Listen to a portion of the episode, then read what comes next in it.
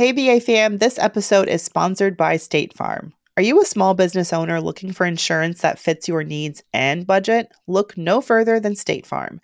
State Farm agents are not just insurance providers, they're also small business owners who live and work right here in your community.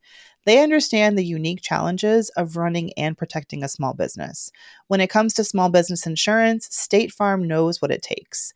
Create a plan that fits your needs and your budget. State Farm agents are ready to help you choose personalized policies that truly understand your business. Insure your small business with a fellow small business owner. Talk to a State Farm agent today and get started on personalized small business insurance that fits your needs. Like a good neighbor, State Farm is there. Talk to your local agent today.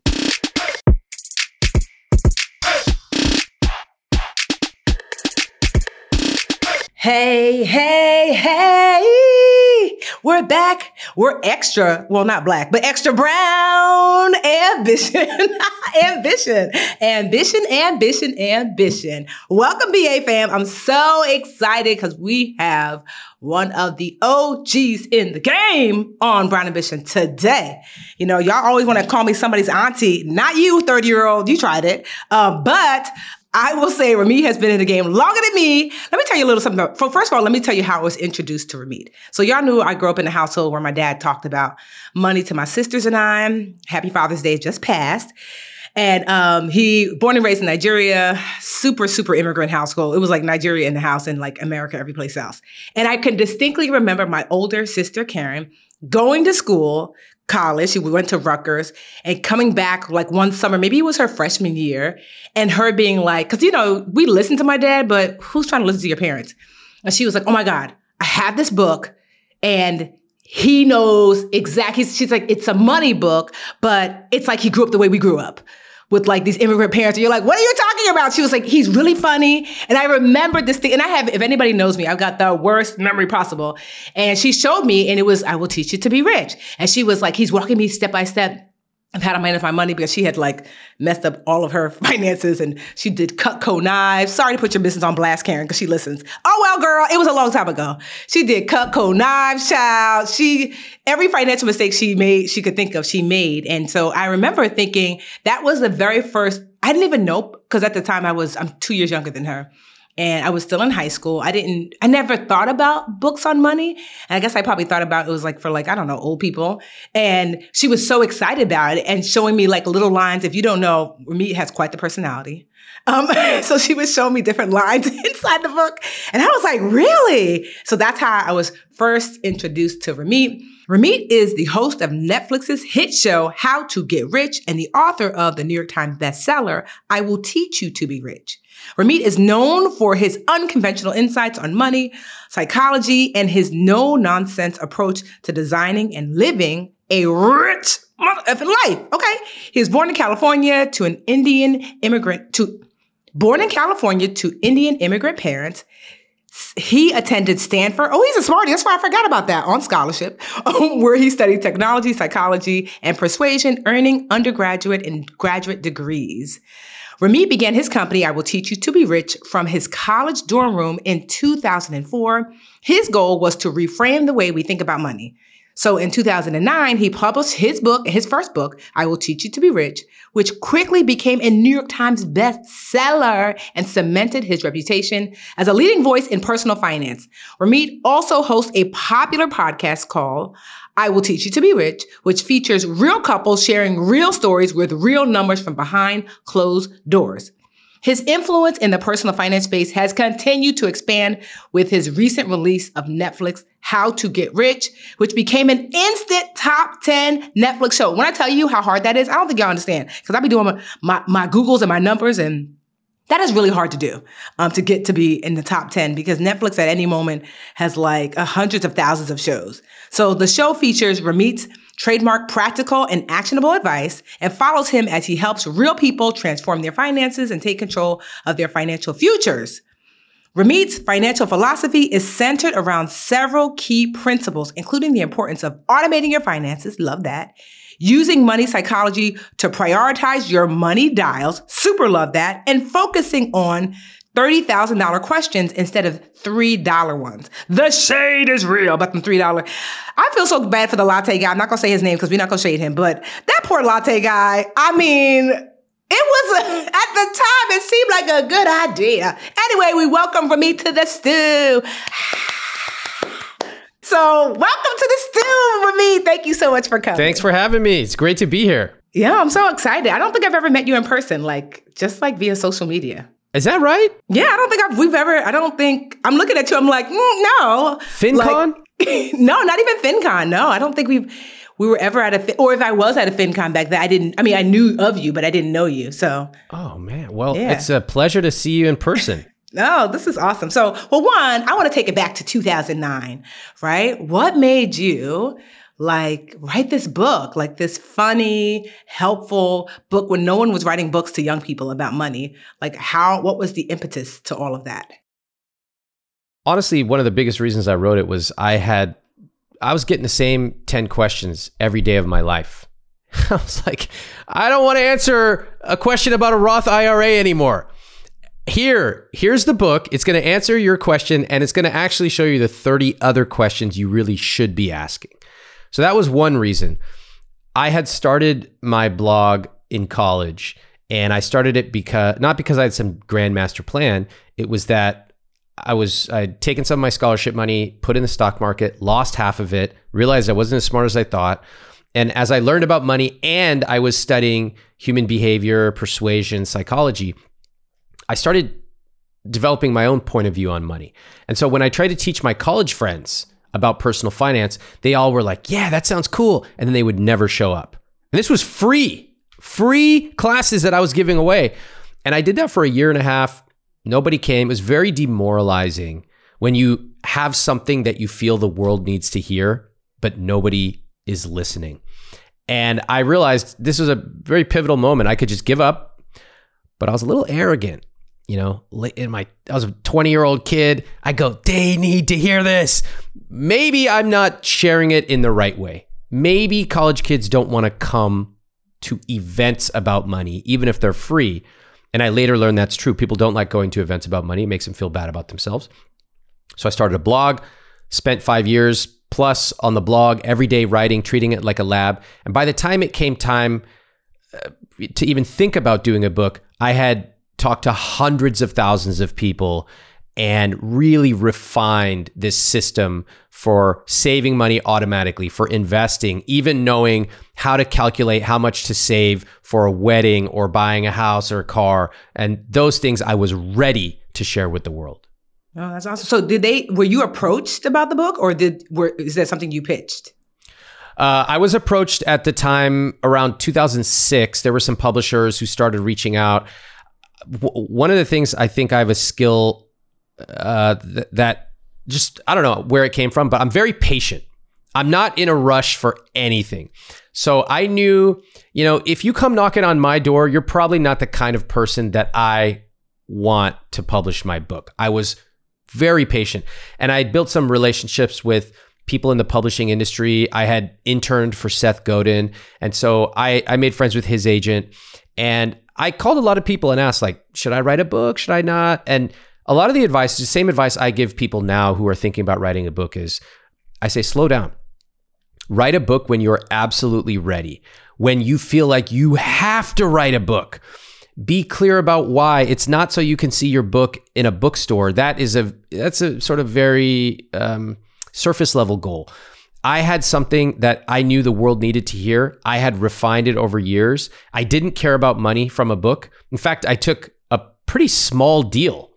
My publishing deal for I Will Teach You to Be Rich first edition was quite modest. I chose a publisher that paid less, but I chose them because just like me, they are known to invest for the long term. So 80% of their sales come from the backlist. That's exactly what I wanted. And um, and so that is how I decided to sell my book in 2007 and I started writing it for the next 2 years.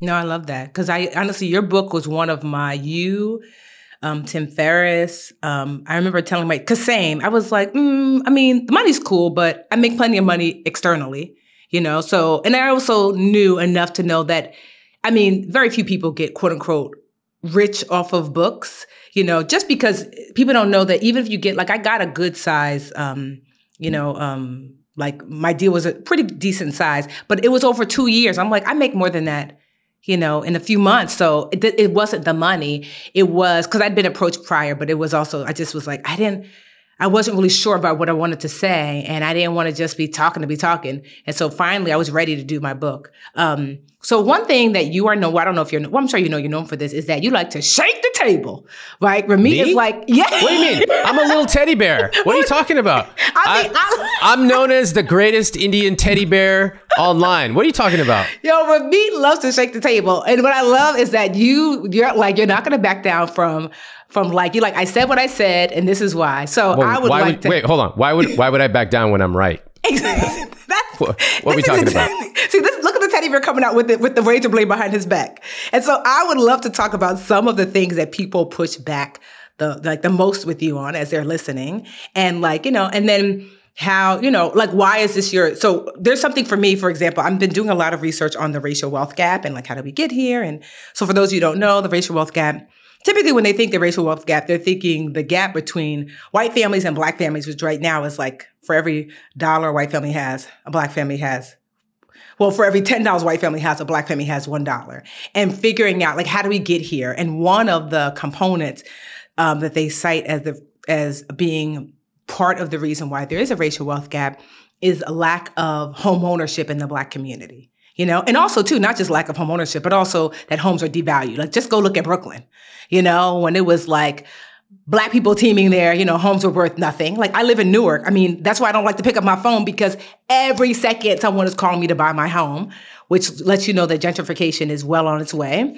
But you know newark is still largely black but when that changes, the value of these homes will totally change. Um, so anyway, I was I know you have this thing about like um, you don't need home ownership to grow wealth. So I'm just curious about like, you know, just because as my studies, I'm doing research about like home ownership being cited as one of the reasons why there isn't wealth in black and brown communities. Like, what is your theory on like, you know, well, you don't need home ownership. Is that because home, home ownership, maybe that was the, well, you tell me, like, why is it that you push back on home ownership?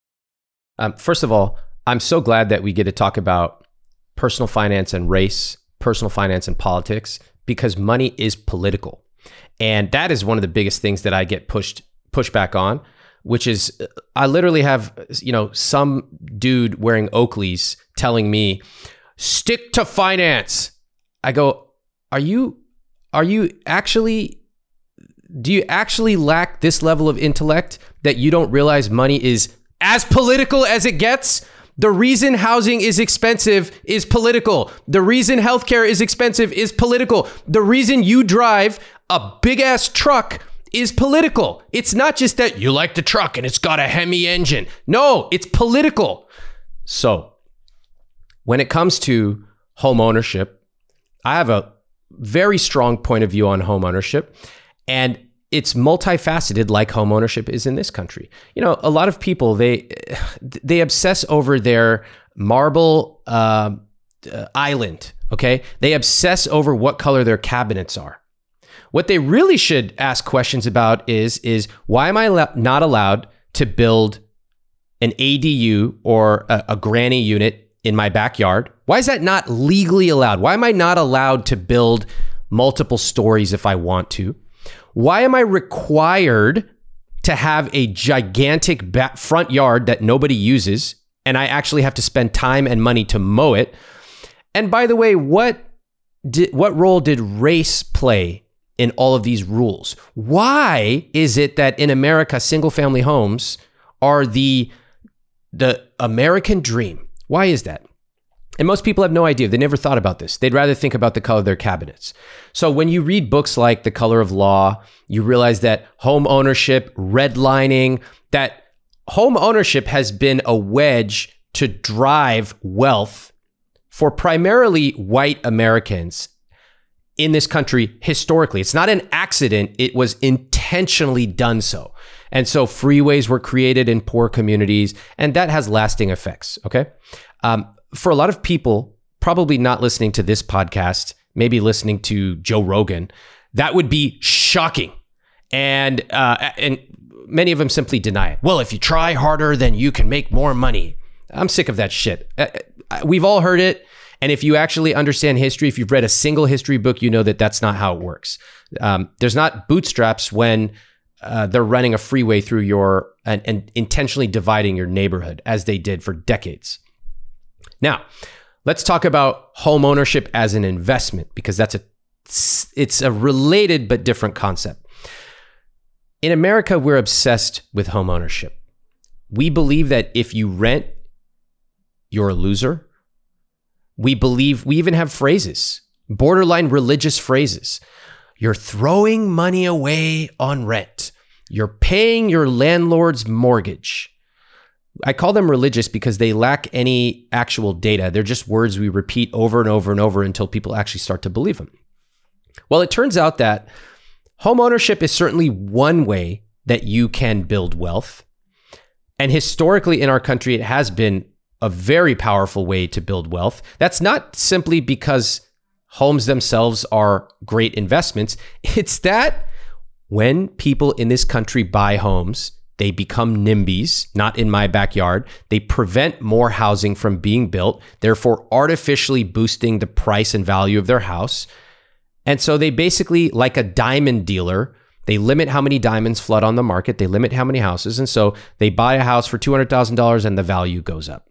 If the market were actually free, and we could build as much housing as is necessary, their house would look much more like Tokyo, where prices do not go way up. And instead, housing is like uh, any other commodity you buy, it depreciates, in my opinion, as the way it should. So, the thing that people find controversial is that I say you should run the numbers on the biggest purchase of your life. And sometimes renting can be a superior financial decision to owning a house, which in my case, it absolutely is. No, and that makes sense because I, I mean, so I'm because people are like, I know they're like Tiffany, you bought homes. I'm like, yes, but the caveat, y'all remember that I purchased the home I'm living in now. It was, it was a foreclosure, had been foreclosure for like I don't know, like a year, and so I bought it directly from the bank. It was at the time worth like three hundred thousand. Uh, I bought it for one eighty cash. So I did not have to worry about like, you know, like renovating or whatever. And so, and then I put 180 into it. Um, so that brought my investment to 360. So it was around uh, worth about, I think I said 300, I think worth like 360, 380. Um, you know, so I bought it really cheap. I didn't have to worry about a mortgage. Um, Newark, where I live, it has the lowest taxes in Essex County. So my tax at the time, I want to say like 7,500. So I was like, okay. Um, and now I don't, you know, I didn't have a, a, a mortgage. Um, and now the house, because everything was so crazy, is worth, you know, like 500, 520. Um, especially now, just because, you know, everyone's trying to gentrify Newark.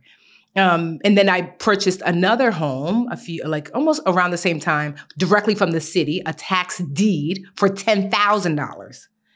And I put 130 into it. And I recently just sold it for uh, two seven, 295.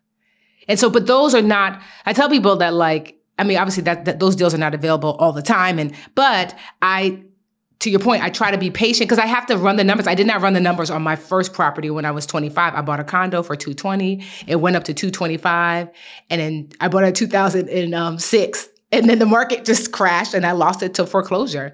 And so I learned from that, like, oh, up until then, from 2000, six to like five years ago, I was still renting until I found something that that was going to make sense for me, you know, to purchase. So that's pretty interesting. Uh, um, I like that you are encouraging your listeners to run the numbers. And I, I want to share some numbers from my own example as well. So I've lived in San Francisco, New York City, and LA, and high cost of living cities and high cost of living neighborhoods within those cities. I like to live in a nice place. And I could go and buy a house today cash in any of those cities. I choose to rent. So when people hear this, it's like somebody telling them the sky is green. They're like, wait, the I will teach you to be rich guy rents? And they're shocked. Why? Because again, in our country, deep down, we believe that owning is for successful people and renting is for losers. And so when they look at me, they go, well, this guy has a show on Netflix. He's got this best selling book. How can he rent? That's a moment where they start to question some of the beliefs that have been passed on to us for generations. You got to own a house, you got to build equity. So let me tell you, when I was living in New York, I kept an extremely close eye on real estate values. Okay.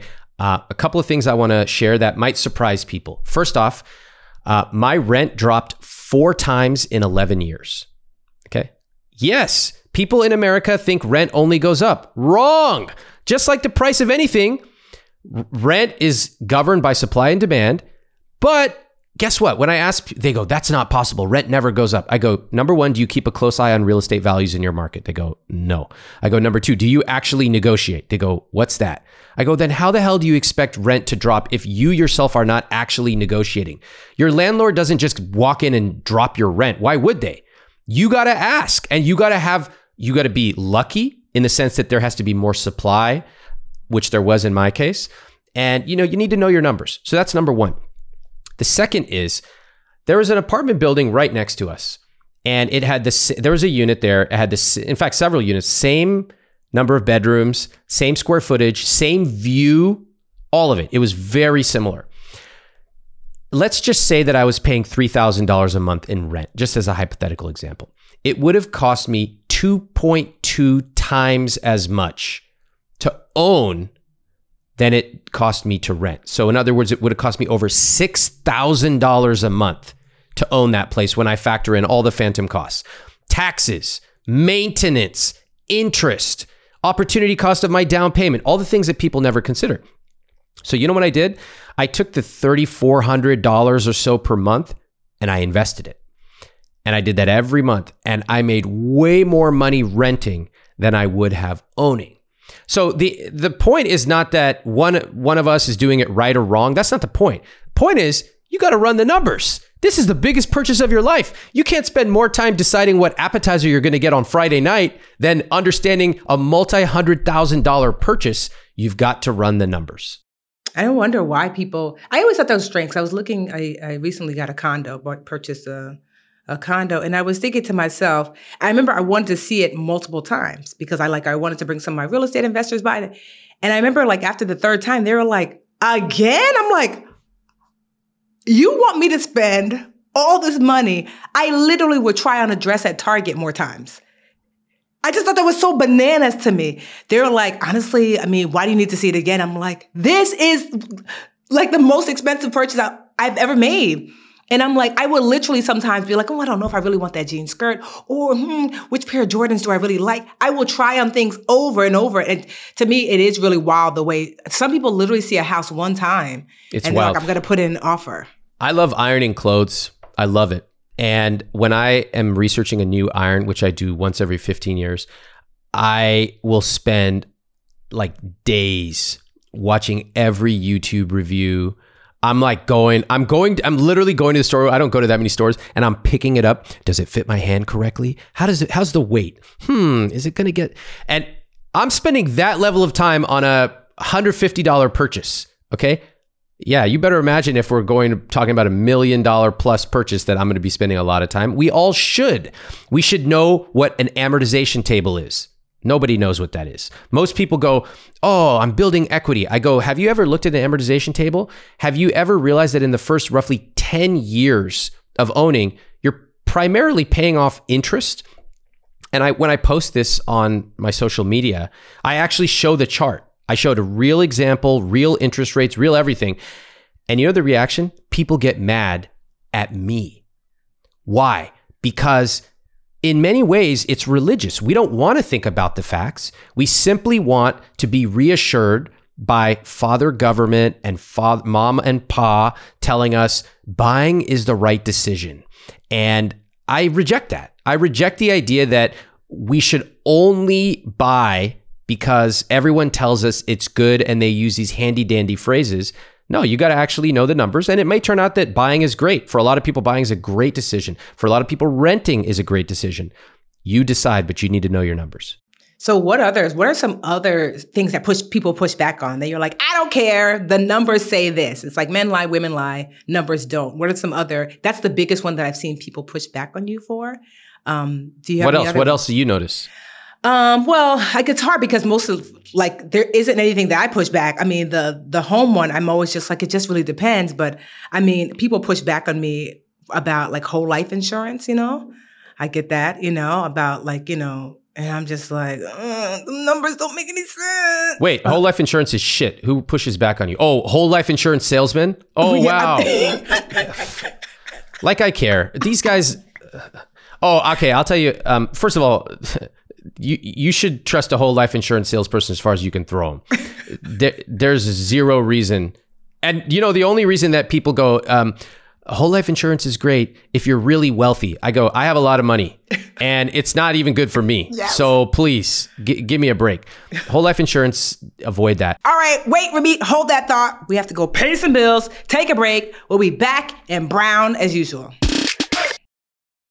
Hey, BA fam, this episode is sponsored by State Farm. Are you a small business owner looking for insurance that fits your needs and budget? Look no further than State Farm. State Farm agents are not just insurance providers, they're also small business owners who live and work right here in your community. They understand the unique challenges of running and protecting a small business. When it comes to small business insurance, State Farm knows what it takes. Create a plan that fits your needs and your budget. State Farm agents are ready to help you choose personalized policies that truly understand your business. Insure your small business with a fellow small business owner. Talk to a State Farm agent today and get started on personalized small business insurance that fits your needs. Like a good neighbor, State Farm is there. Talk to your local agent today.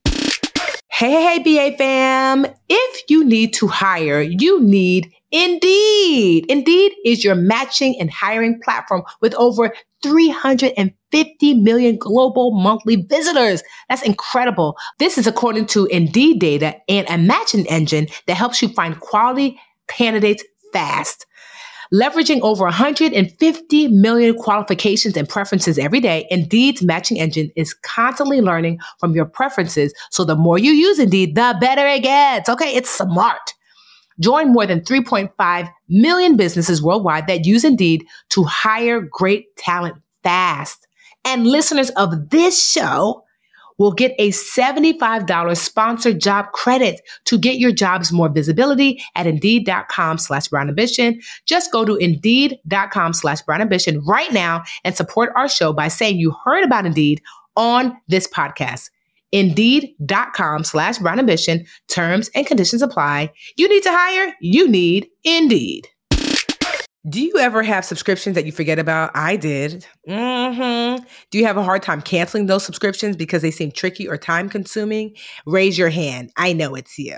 Okay. Rocket Money is a personal finance app that finds and cancels your unwanted subscriptions, monitors your spending, and helps lower your bills. Yes. I can see all my subscriptions in one place. And if I see something I don't want, I cancel it with a tap. I've never had to get on the phone with customer service in order to do so. Rocket Money has over 5 million users and has helped save its members an average of $720 a year with over 500 million in canceled subscriptions. Okay. So stop wasting money on things you don't use. Cancel your unwanted subscriptions by going to rocketmoney.com slash brown ambition. That's rocketmoney.com slash brown ambition. Rocketmoney.com slash brown ambition. Another day is here and you're ready for it. What to wear? Check. Breakfast, lunch, and dinner? Check. Planning for what's next and how to save for it? That's where Bank of America can help. For your financial to-dos, Bank of America has experts ready to help get you closer to your goals. Get started at one of our local financial centers or 24-7 in our mobile banking app. Find a location near you at bankofamerica.com slash talk to us. What would you like the power to do? Mobile banking requires downloading the app and is only available for select devices. Message and data rates may apply. Bank of America and a member FDIC. And we're back. So what were you saying, Ramit? One big pushback that I get is when I advise avoiding 1% fees to a financial advisor. Mm-hmm. So I shared this on my Netflix show. I had a guest, Natalie, who had a multi million dollar portfolio and she was paying one plus percent to a financial advisor. Mm-hmm. And you know who gets really mad at me when I say this? Financial, financial advisors. they get really mad. But uh, let me tell you why, because I think there is some nuance to it. First off, I believe that most people can manage their own money. Mm-hmm. Most people have quite simple financial situations, and there are very simple, amazing investments like target date funds mm-hmm. that are phenomenal and simple and low cost. Mm-hmm. You set it up once and you automate it, you never have to think about it again. And you can become quite wealthy from things like a target date fund. Now, once in a while, people do have complicated financial situations. They might have stepchildren, they might have inheritance issues, mm-hmm. whatever. And they want to get a second set of eyes. I don't mind it. I myself have hired a financial advisor. In my case, I hired one because I wanted them to look at my asset allocation and tell me if am I missing anything? Do I have any blind spots? So I don't mind if you hire a financial advisor. I don't even mind if you pay a premium rate. Mm-hmm. 200 an hour, 500 an hour, mm-hmm. a 1000 an hour. If you like them and they're qualified, pay it. But never a percentage. Yes. So, what most people don't understand if you have a financial advisor and you're watching or listening to this, go ahead and text your advisor, email them and say, Hey, I just want to know, can you send me the fee schedule? What that means is, how am I paying you? If you went to a restaurant, of course you know how you're paying. You're paying with your credit card. You know how you're getting charged. It's, you know, 20 bucks for an entree or whatever. And that's that. What if you found out that the person mowing your lawn is charging you a percentage of your net worth or a mm. percentage of your investable assets. That would be crazy. Mm-hmm. So, how is it that it's okay for the financial advising industry to do so? And let me also share another shocking fact 1% doesn't sound like a lot. Ooh, 1%, somebody can look over my investments and keep an eye on it. 1% means that over the course of your lifetime, you will spend about 28% of your returns in fees. Mm. That's shocking. Mm-hmm. That's hundreds of thousands of dollars. We have so many people preoccupied with a $3 latte. oh, I shouldn't get dessert, the cheesecake. I know I'm being good. I should be good this week. Meanwhile, you're being bled dry yeah. for hundreds of thousands of dollars and you don't even realize it. Yeah. I don't find that acceptable. It, now, if you want to pay 500 bucks an hour mm-hmm. or you want to spend $5,000 on a project-based fee, I'm all for it. Yeah. In fact, I would do that. I have a person who works for me and they offered me two options. Do I want to pay a high hourly rate or do I want to pay a percentage of the deal? Mm-hmm. I said, I'll pay the hourly rate every day. Yeah. Every day. So I, I want to encourage you to find out if you are paying, if you have a financial advisor, how are you paying? It's often 1%. They, and you can tell because they won't give you a straight answer. Mm. And I don't want people to be paying AUM or assets under management mm-hmm. fees. I want you to be either managing your money yourself or if you're paying a great advisor, pay them hourly or per project. Yeah. That gets a lot of pushback, but I'm right. no, and I, I mean, I, that that's why I didn't push back on that because I have a Anjali. Shout out to you, Anjali. She's amazing. She's my financial advisor, and I pay out of pocket. That was one of the things I I don't even know that I, I, never even asked if she offered like assets under management, but I think I made it very clear in the beginning we're not doing that. So it never really came up. I just said, you know, what's the, you know, and I'm not gonna lie, in the beginning, just like you, I was like, who is a financial advisor? It's not that serious. Most things are set it and forget it. Um, but I just got stuck in a space where I'm like, I'm really good at making money, but I didn't really know like what do I do now that it's building and building and building? You know, I wanted to understand like what where's the best place to place my assets in a way so I wouldn't have to work by the time I was a certain age. Um, and so Anjali was pivotal for me.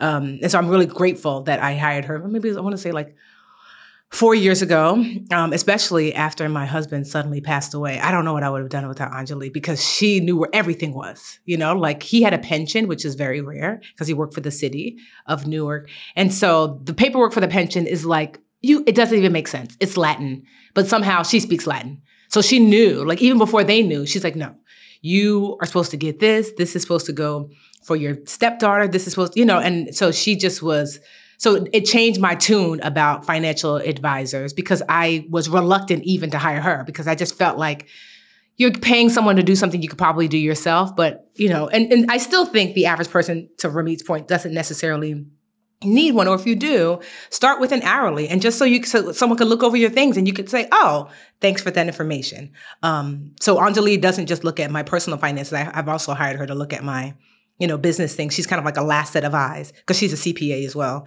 and so it allows me to use it as a business expense so i don't even have to pay out of pocket for her which is great but Yeah. So that wasn't to me like a, I mean, I guess maybe financial advisors would be mad, but I'm trying to think anything else I see people, because Ramit be on Twitter on fire. Okay.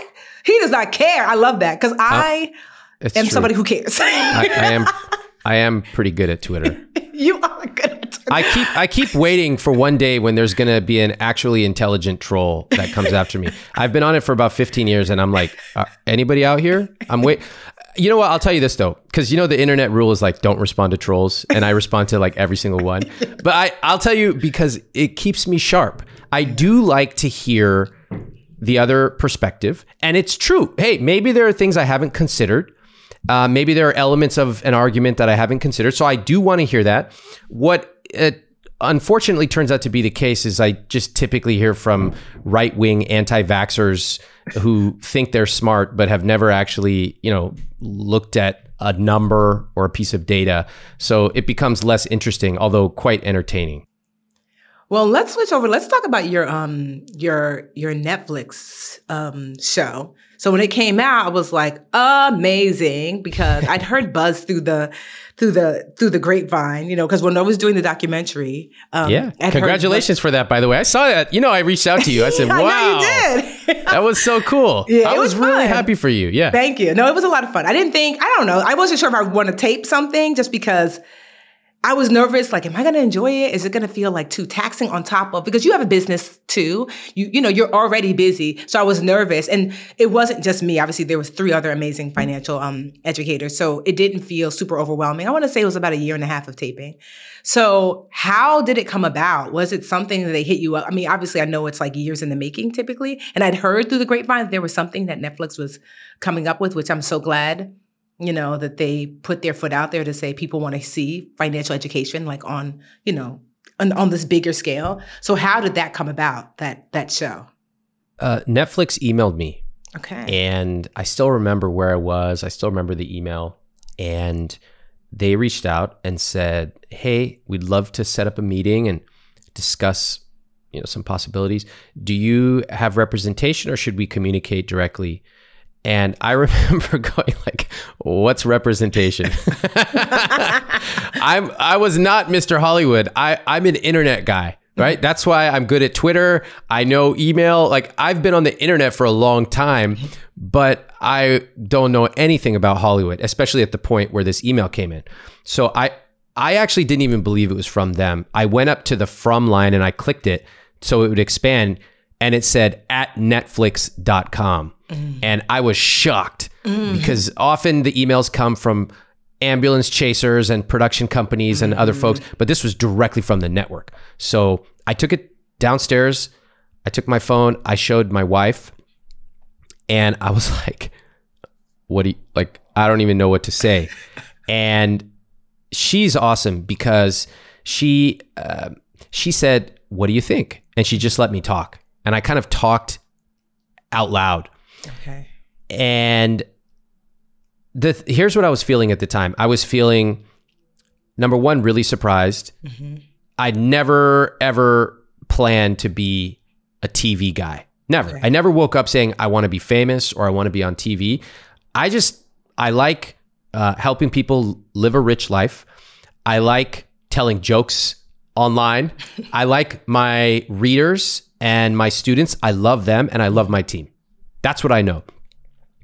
But I also know that I've been doing this for 20 years mm. and I know my business pretty well. So at this point, it was, it made me nervous to even contemplate doing something where I would lose some control. Because once you do a show, it's out of your control. Yes. You know, but at the same time, it was like, wow, I could take my message to a massive audience. You know, mm-hmm. I look around on the street, whether I'm in LA, New York, wherever, and most people don't know the concept of a rich life. They don't know how I talk about it. And I think they should. And so I, I said, all right, at least I'm going to take the call. I'm going to take the call. And uh, I got on a call with them and they were very pleasant. They were very flattering. They're like, "We know your work. Uh, we we you know we read your book in the office. In fact, we hand it around." And I was like, "Let me stop you right there. Whatever deal we were going to do, the price just quadrupled." and they were laughing, but in my head, I was like, "But I'm not kidding though." so, so, you know what I realized the whole time, the whole time, starting from that call through even right now. I said, if I'm going to do this, I'm going to have fun. Okay. And if I'm having fun, everybody else is having fun. And that that's my motto now. I'm 40 years old. I'm going to have fun doing big projects. And you know, that shows. It shows when I'm on screen because I'm actually having fun with my guests even when they're, you know, being a little nutty. I'm having fun and then they're having fun. And that's that's where I think that um, I want to go, you know, with the work that I do. so how how many how long was the taping? Was it like a year and a half, two years? Um, it took okay, so it took a while for us to uh, solidify the deal, and I was loving it because I was like, take as much time as you need. More time for me to get in shape. More time for me to fix my website. I was like, yeah, no rush, no rush. I was taking two, three days to respond to emails. I was like, no, let's slow it down. And so we find, uh, so we finally, um, we finally got a date Okay. we going to start shooting. My wife is a personal stylist, so she agreed to help style me for the entire show. And uh, I remember going in. I was getting some pants made. I really love clothes, by the way. So I love spending money on clothes. I have a few things I call money dials, the things where I really love spending and turning that dial up. We all have money dials. One of mine is clothes. So I went in to get these pants made, and I was they're like, okay, let's let's measure you. I'm like, listen, uh, I'm gonna drop this much weight before the shooting, so I need you to alter the like, make sure that you adjust. And they looked at me like, like kind of like pity. They're like, this guy's so delusional. Oh my gosh, he really thinks he's gonna lose. Like, uh, and I was like, listen, just make the pants the way I'm saying. Okay, I know exactly what I'm gonna do. Is I'm a professional. I've done this before. I know what it takes. I have a trainer. So I came back in a few months later. They had made the pants as I requested, and just to mess with them, I went in the fitting room, and then I was like. Oh my God, it doesn't fit at all. And everyone, there's like eight people, tailors, all these people from Italy, just to mess with them. And then I came out and it fit perfectly. So I, again, I'm having fun.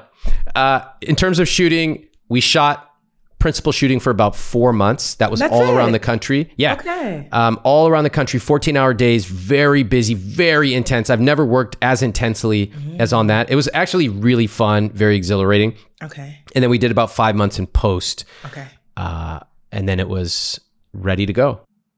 Is it has your life like exploded? Because I saw your book was like number one on Amazon, which just for context, y'all, at every given any given moment, there's like a million plus books being sold on Amazon. Like Well, So Tiffany, to- as far as I'm concerned, there's only two books, yours and mine, on Amazon. They're the only ones that matter. but I was like, cause I'm like, I'm like a stalker of like successful people. So I'm always like, you know, just low key. I just be checking people's numbers. They don't even know me. I'm like, I do, cause I want to know like what's up, what's tea. I'm like, huh, interesting. Hmm. if it was, and then I slow, I'm always slightly judgy. Ooh, if it was me, I would have done that. Or like I'll like, or I'm I'm like really like to me, my biggest pet peeve is somebody has a book. Let's just say it's called, you know, I Walk the Dog you know, and like you you're telling the people, buy my book everywhere books are sold. I'm like, you mean why don't you own iwalkthedog.com or iwalkthedogbook.com? I mean, for the love of God, make it easy for me to find it. And so like I just love to see when someone to to your point, I don't know how many people would have had this thing happen and not had anything ready. Yo, I was ready when when and I was just a part of a documentary. I mean, like we updated the site. I captured so many emails, so many because you're like you're like you're an online person same. And so like how i mean i saw for my own self how your journal like sold out everywhere how your book just exploded um but like what other kind of like i'm sure those are things you expected. Anything unexpected where you were like whoa. Like I, would you walk down the street now like were you like hey is that Ramit before? And they're, they're like it's definitely Ramit now. Yeah, I think a lot of things um, changed in a really positive way. I'm very Okay. thankful for it. Um, so, uh, my podcast called "I Will Teach You to Be Rich" that went to number five on all of Apple, and what That's yeah, that was like shocking, and it it's just attracted so many people, which is amazing. Mm-hmm. Um, of course, you know we had the stuff that we expected. Um, lots of people coming to the website, lots of Mm-hmm. people following us on social, joining our email newsletter. I love all of that. Mm-hmm. I think the podcast was really surprising, and I'll tell you something else. Um, you know, I've I lived in New York for a long time, so people would recognize me if I was out on a Saturday. I would definitely get recognized a few times. Mm-hmm. That number has exploded. So a lot of people coming up, but also the type of people coming up to me, incredibly diverse, incredibly. I'm walking in the Lower East Side, I'm getting people coming up to me. I'm walking on the Upper East Side, Upper West, I'm getting different types of people coming up to me. Mm. People that I did not get coming up before. Okay. There's some people who are just never going to follow a newsletter or social media about money, but they'll watch it on how to get rich on Netflix. And so I'm thankful for that. Uh, and they're always they're always really nice. They have the best stories. They're super thankful. Uh, they they'll say like one. It's like comical because I'll be walking with my wife, and someone will be like, "Thank you," oh, I love and I'm that. like, "That's like pretty dramatic." like, all right, thank you. but it reminds me because I don't go up to celebrities if I see anyone who I think is a celebrity. I'm like, what am I gonna say? I don't want to be a dork. So I just walk right past them. And um, the only the only celebrity I ever went up to was this guy Marcus Lemonis. He used, Yes. he's on CNBC, Yep. The Profit. Yes. And I, I like him a lot. And um, I saw him this at this burger place that I went to, and my, I was like, oh my God, it's Marcus Lemonis. And my wife's like, you got to go take a picture with him. I'm like, no, I can't. I can't. And he was in a place, like it was a public place. He was meant to be greeted. He was uh, promoting one of his businesses. So I went up to him and I was sweating.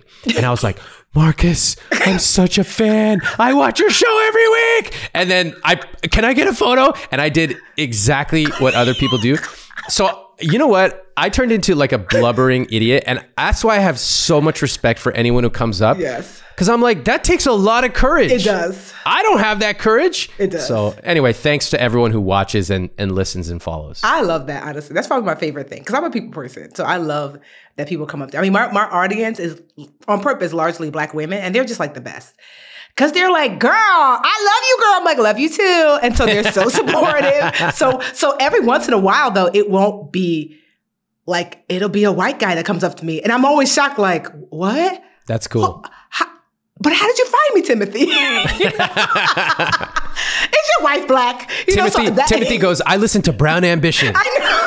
And you'd be surprised. I honestly, so that's been happening more and more, like, which is so crazy because I mean, I always say I don't turn anyone away, you know, mm-hmm. but I started this work specifically because I'm like, there's a gap here and I needed this. And so, yeah, no, I, I think that is definitely my favorite part. It's just like knowing that your work is getting out there and Yeah. that people who likely would not normally be touched and moved by it get moved and touched by it. So I love that. I love that, and I also I also love the the representation. Like when I get, I, I was in Vegas recently, and there was an Indian family that came up mm. to me, and I just loved it because they there were two parents, and they had their son and daughter, and um, when I when I grew up, when I was a kid, there were no Indian superheroes mm-hmm. that I knew of. Superhero was like Clark Kent, mm-hmm. white guy with big muscles, and I didn't see anyone who looked like me. Mm-hmm. And you know, we we know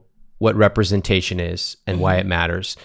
But as a kid, you you don't realize you just internalize like, oh, um, it's big white guys that have muscles. But me, I do spelling bees. Yes. Okay. And I did spelling bees and I dominated, and that was great.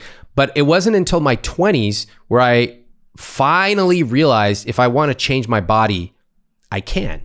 And I can learn how to eat differently and work out differently, and I can get help from friends and trainers and stuff like that.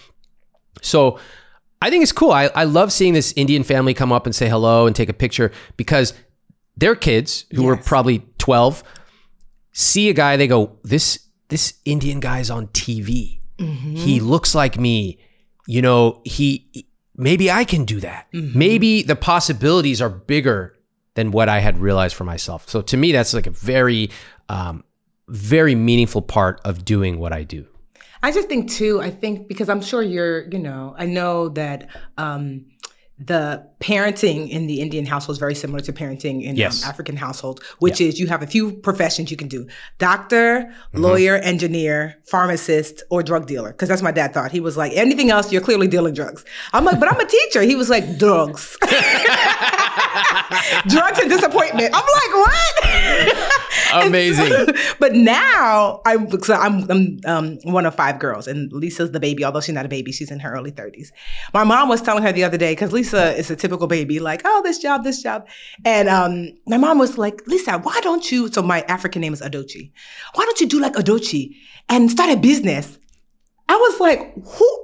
Who are you, woman? Yeah. Because that, I mean, the fact that that's even on the table now. Yeah. Yeah. I mean, you know, like I just couldn't believe. So I love that there are, you know, Indian kids that are going to be able to point to you to say, I actually don't have to be a doctor. Yeah. Mom, dad, like look over me. Like there is success in other areas. And we understand why our parents did that because they know Yep. it's not easy being brown in this country. There are certain professions that you can, that can provide per, like safety for you or like, you know, professional success for you. But you get to widen that scope and they can say there's wild success, you know, in other areas. So I love that. So yeah, Ramit, Totally. thank you so much for coming on. You're awesome sauce. Where can the people find you? Can you share like your your Netflix again, your book again, and anything else you want to share? Yeah. So if you are listening to this, you you might also like my podcast where I bring couples on and you can actually see them.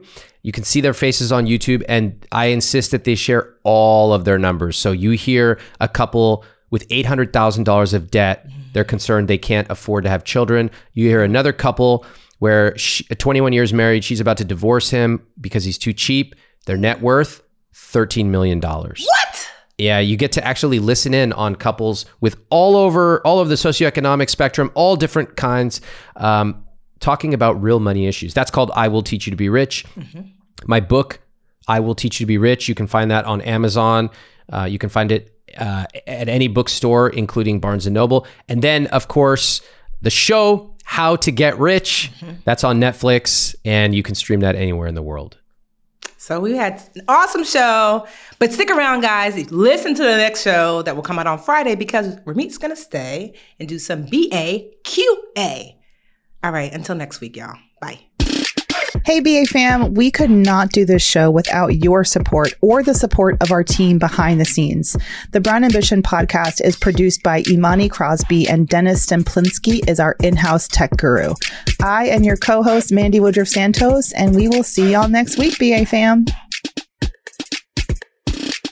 The Bigger Pockets portfolio of podcasts are worthy of your investment. We're having a real conversation as real real estate investors. New episodes available every day. It's important to buy where it makes money and not necessarily where you want to travel to. Bigger Pockets, On the Market, Rookie Real Estate, or Money Podcast. The purpose of flipping is to create more cash so then you can reinvest into other types of properties. The Bigger Pockets Podcast on YouTube or wherever you listen.